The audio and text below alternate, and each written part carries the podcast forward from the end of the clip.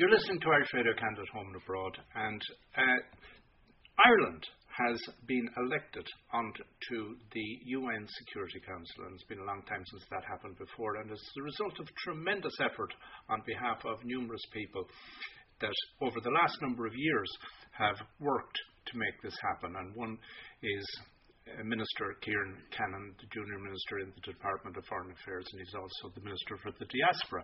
Uh, minister, thanks a million for taking the time to come along and have a chat with us. First of all, congratulations, and uh, you must be very proud. Thank you, Austin, and thanks for having the opportunity to talk with you. Um, yes, we're very proud. This was a very uh, large team effort stretching across the globe, in essence. Uh, all of our um, missions around the world, all of our embassies, all of our consulates, headed up by um, our UN team in New York and uh, very, another significant team um, at Iveagh House, the Department of Foreign Affairs HQ in Dublin. Uh, the diplomatic um, w- wisdom and experience and knowledge uh, garnered over many years was brought to bear on the campaign. Uh, and then alongside that, and um, obviously, Tánaiste Simon Coveney, who's the Minister for Foreign Affairs, our European Affairs Minister Helen McEntee and myself and Catherine Zappone. Uh, we also worked alongside in making the case for Ireland to be elected to, to the UN Security Council for that period of 2021 to 2022. When was the last time Ireland was the, on the Security Council? It was back in the early 2000s. Um, it's hard to believe now, almost 20 years ago. Um, back then, um, we were deeply involved in the uh, the case for the banning of cluster munitions, uh, something that still applies to this day. Uh, uh we've been a member of the UN Security Council for three times in the early 2000s, in the 80s, and in the 60s. And in the 60s, we were also very involved in the campaign for nuclear disarmament, the, um, just to reduce the number of nuclear weapon, weaponry worldwide. Um, so, you know, th- there are legacy legacies still outstanding from our previous memberships of the UN Security Council, and we hope there'll be similarly powerful legacies in the future arising from this from this upcoming membership. And Minister, that raises the whole question of what can be achieved on the Security Council. What does the Security Council do? And how much influence can a country like Ireland, a small country, uh, then exert in that environment?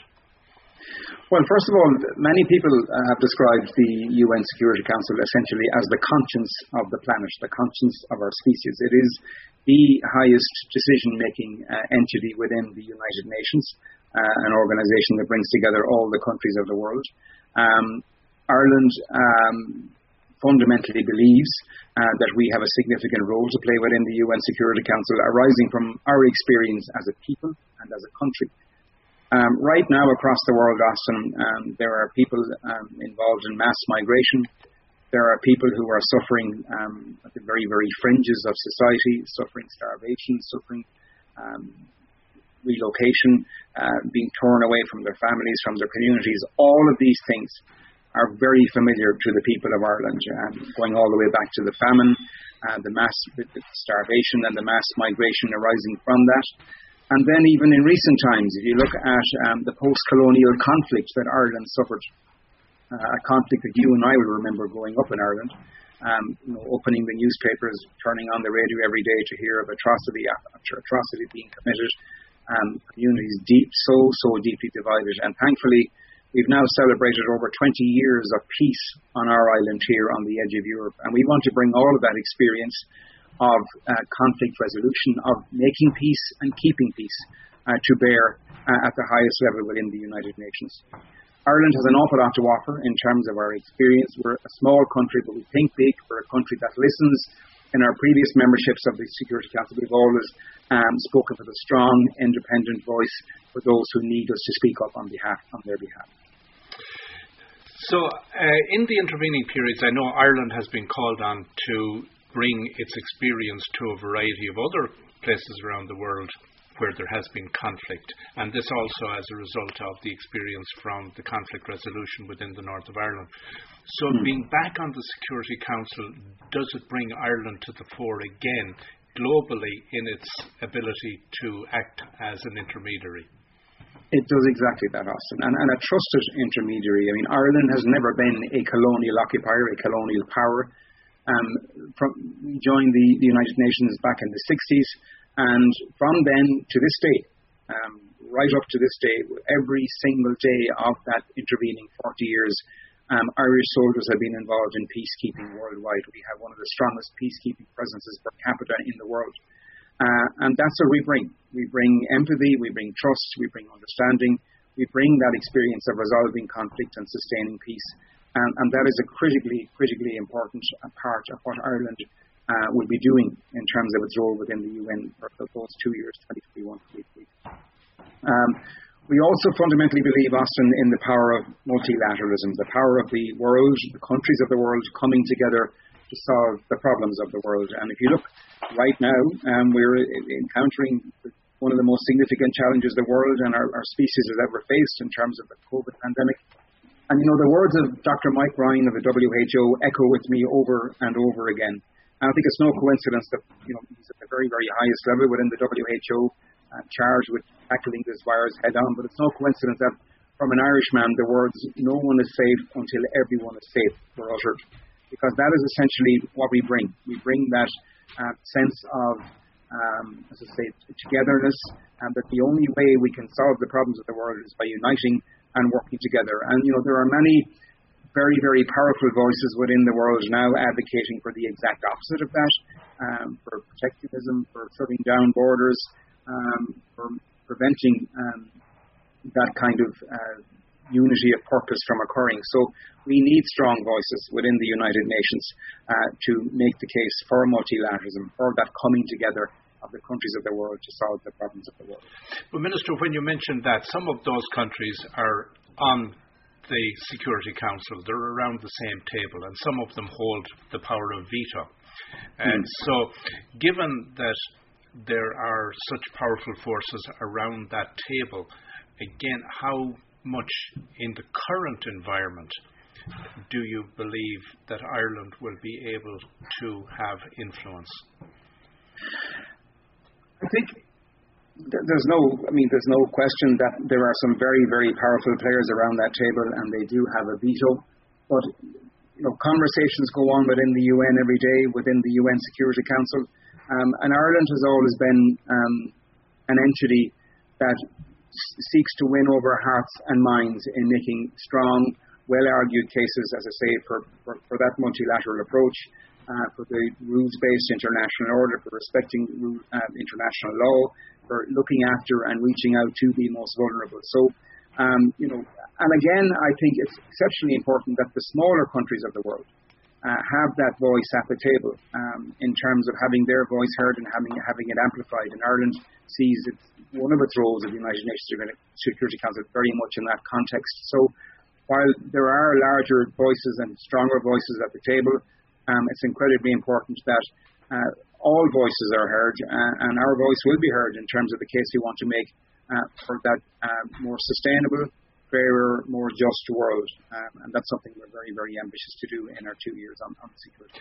So, Minister, would it be fair to say then that the Irish are very adept at soft diplomacy, and that in many ways that soft diplomacy is what has successfully had Ireland elected now, and that soft diplomacy would be how Ireland would be able to influence.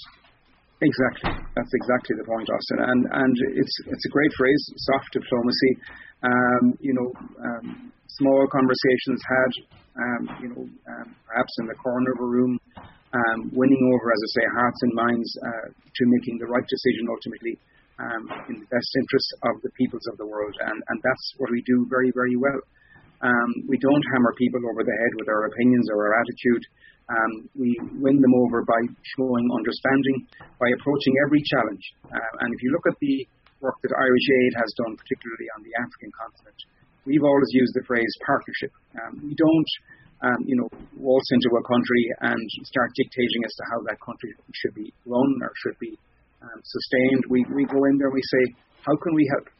Um, because we have experienced ourselves in the past of being a country dominated by others, um, losing our independence, losing our opportunity to shape our own future. We know how that feels. Uh, and we now want to, as I say, so therefore, that is never the approach we are going to take as a people. And in terms of our diplomatic teams worldwide, it is always about partnership. It's always about determining how best we can work together to affect the most positive outcome. And as you say, that's wonderfully described as soft diplomacy. Uh, Ireland is very, very good at it. Um, and, you know, we, we, we stand on the shoulders of those who have gone before us. As I say, we were never that colonial uh, occupier, that colonial power.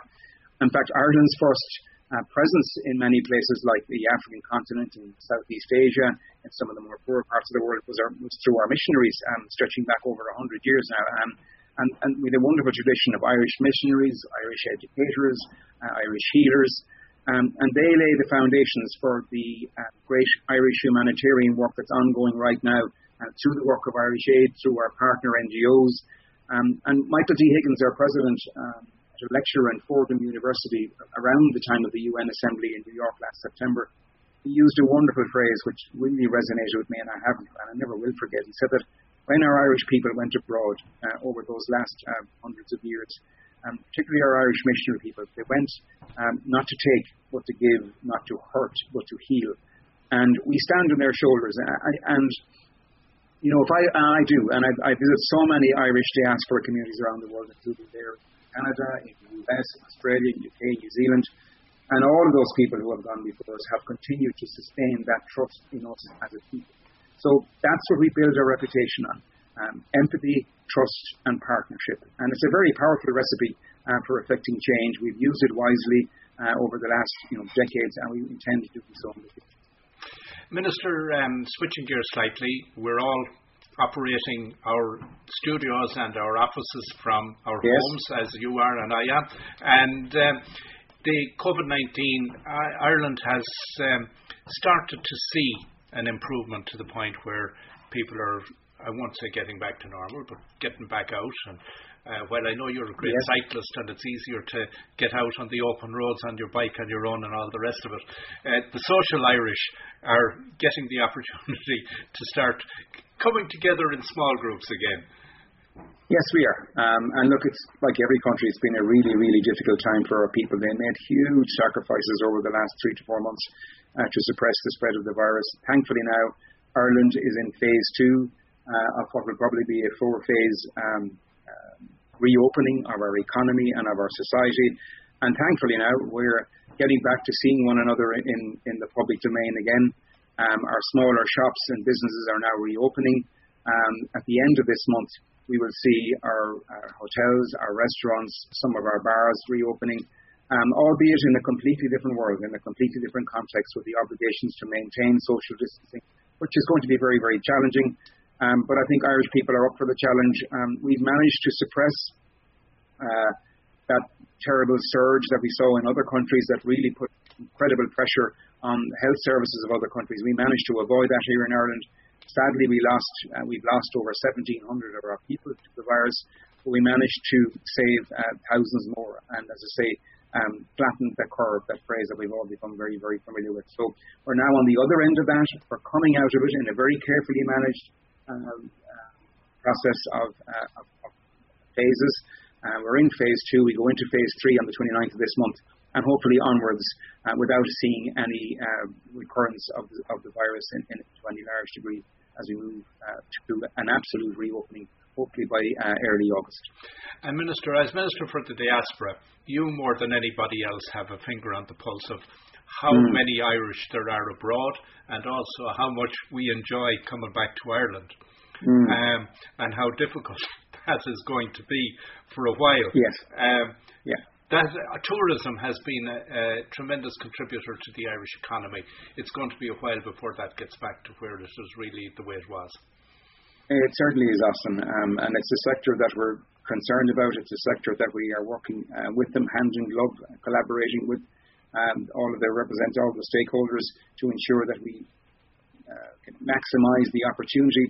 If you look at the last recession Ireland had uh, back in 2008, 2009, tourism was an incredibly powerful uh, tool to us to re- re- reawaken and reboot Ireland's economy, and we hope it will be so again. But in this time around, it's got that additional challenge of you know social the social distancing obligations. So, uh, Ireland, who's, that's our national tourism organisation, uh, is, is, has just today published some new guidelines as to how exactly that's going to work.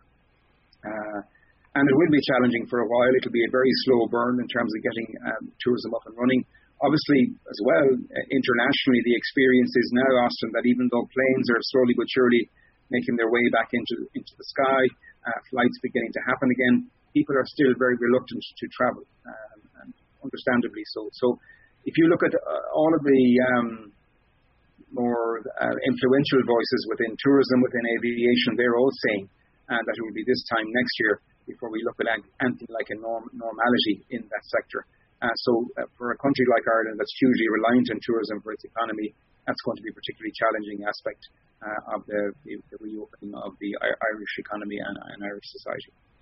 And uh, Minister, um, switching gears again, I, I know that the election was in Ireland back in February, and there has been taken some time to uh, come to a formula that will allow a government to be formed, and COVID 19 mm. stepped in in the middle to put all those kind of things uh, on the back burner in one way.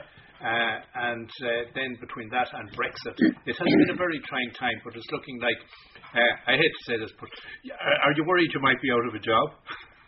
well, um, I know it's the, we're, I know it's the nature of politics, Minister. I'm, I'm in the final days of this job. Um, probably will be coming to an end in the next uh, 10 to 14 days with a new government in place.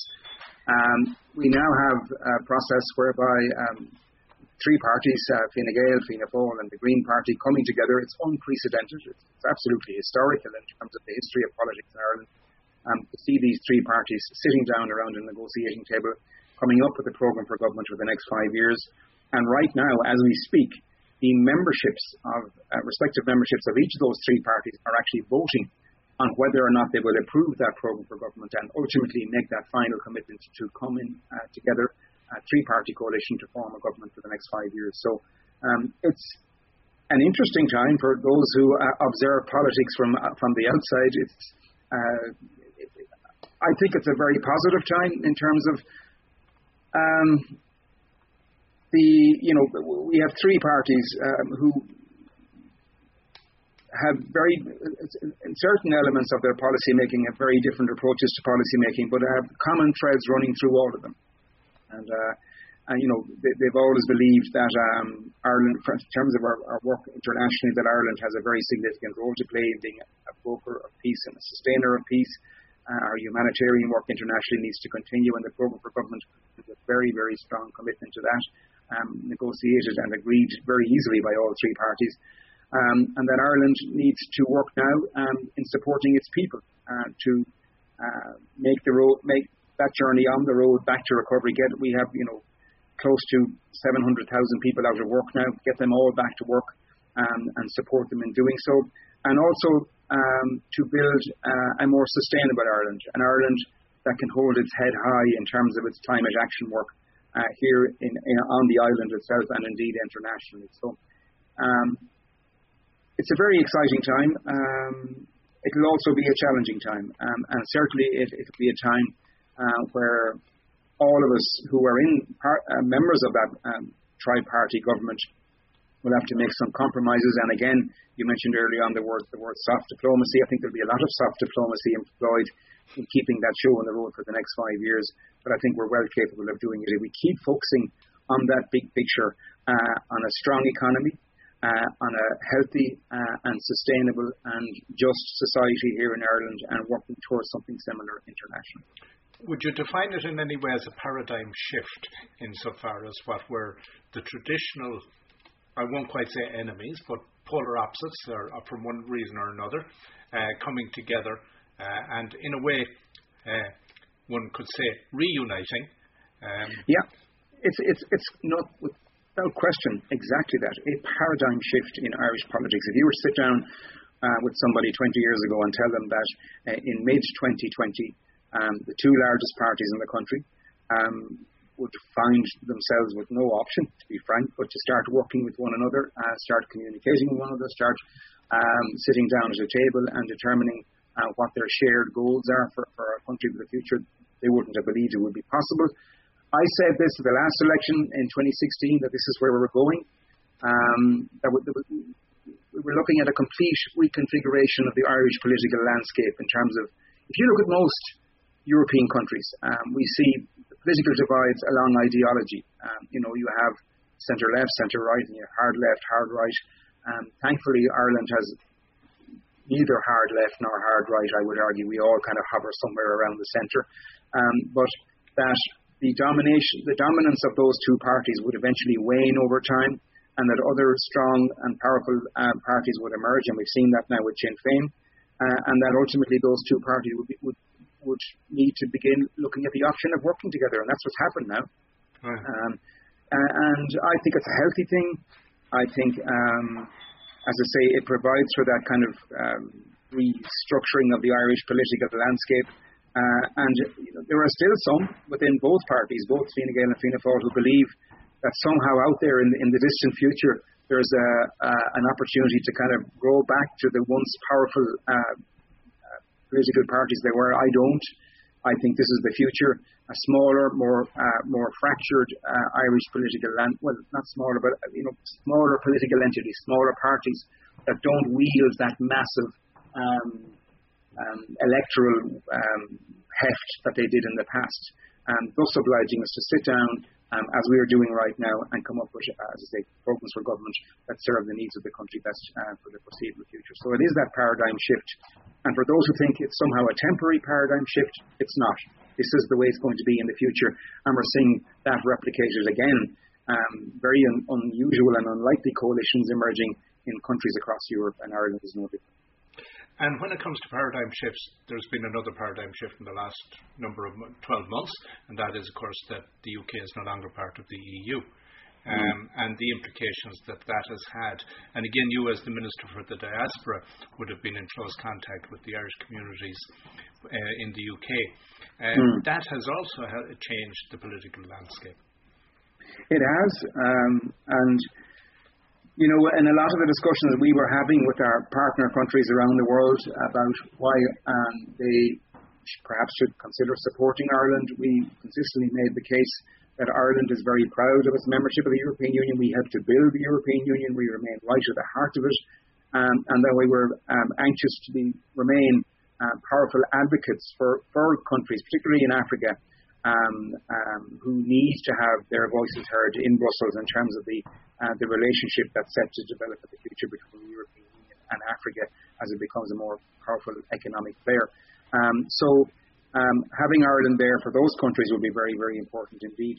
Um, it also, of course, for our people in the, in the United Kingdom, it poses huge questions for them in terms of their relationship with Ireland, in terms of the freedom of movement that they uh, enjoyed um, back and over across the Irish Sea for generations. Thankfully, very early on, very early on in the Brexit negotiations, we were, we were able to cement that freedom, uh, the common travel area where Irish people have the opportunity to move freely throughout the UK, and citizens of the UK equally so have the opportunity to move, and that's protected now.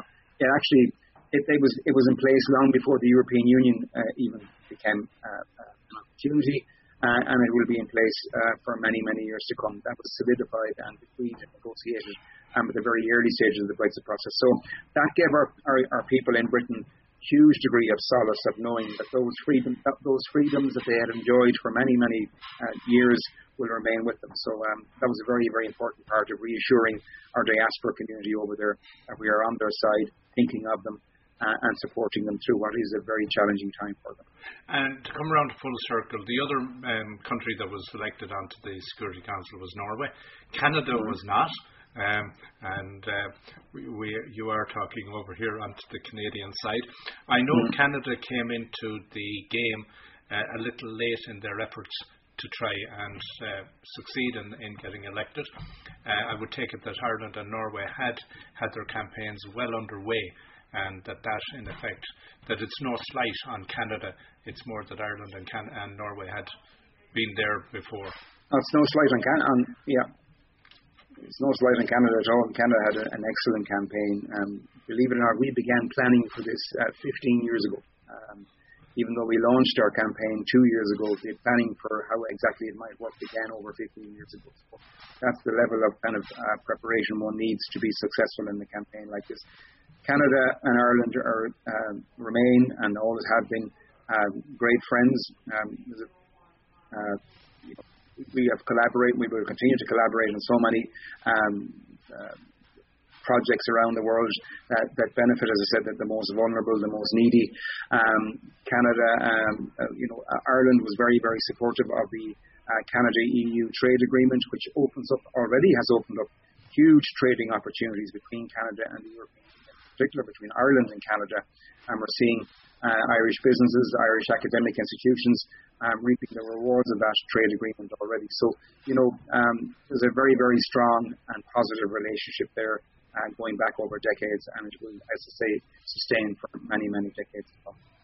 Minister, uh, thank you very much indeed for taking the time. I know it's time is you guys are busy and finding can, can I just say one last thing, Austin, to, to your people listening, in, in, in, your listeners in Canada and indeed your listeners around the world, our global Irish community. This crisis has brought out the best in us as a people in terms of, and, and I call it the spirit of the meitheal, that coming together to support your neighbours, support your, your friends at, at the most challenging of times. Um, we have seen so many examples of the GAA, Cultural Éireann, um, our Irish community organisations around the world, um, just rolling up their sleeves uh, and going out there and saying, where are the most vulnerable members of our community right now? Who's alone? Who needs help? Who needs support? And the response globally from our Irish community in supporting our Irish people around the world has been simply phenomenal, been powerful. And I just want to say a very sincere thanks to all of your listeners who are part of that community and I, I, I suspect that many of them have been involved in endeavours like that.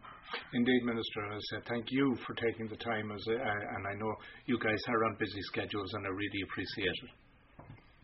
Thank you, Austin.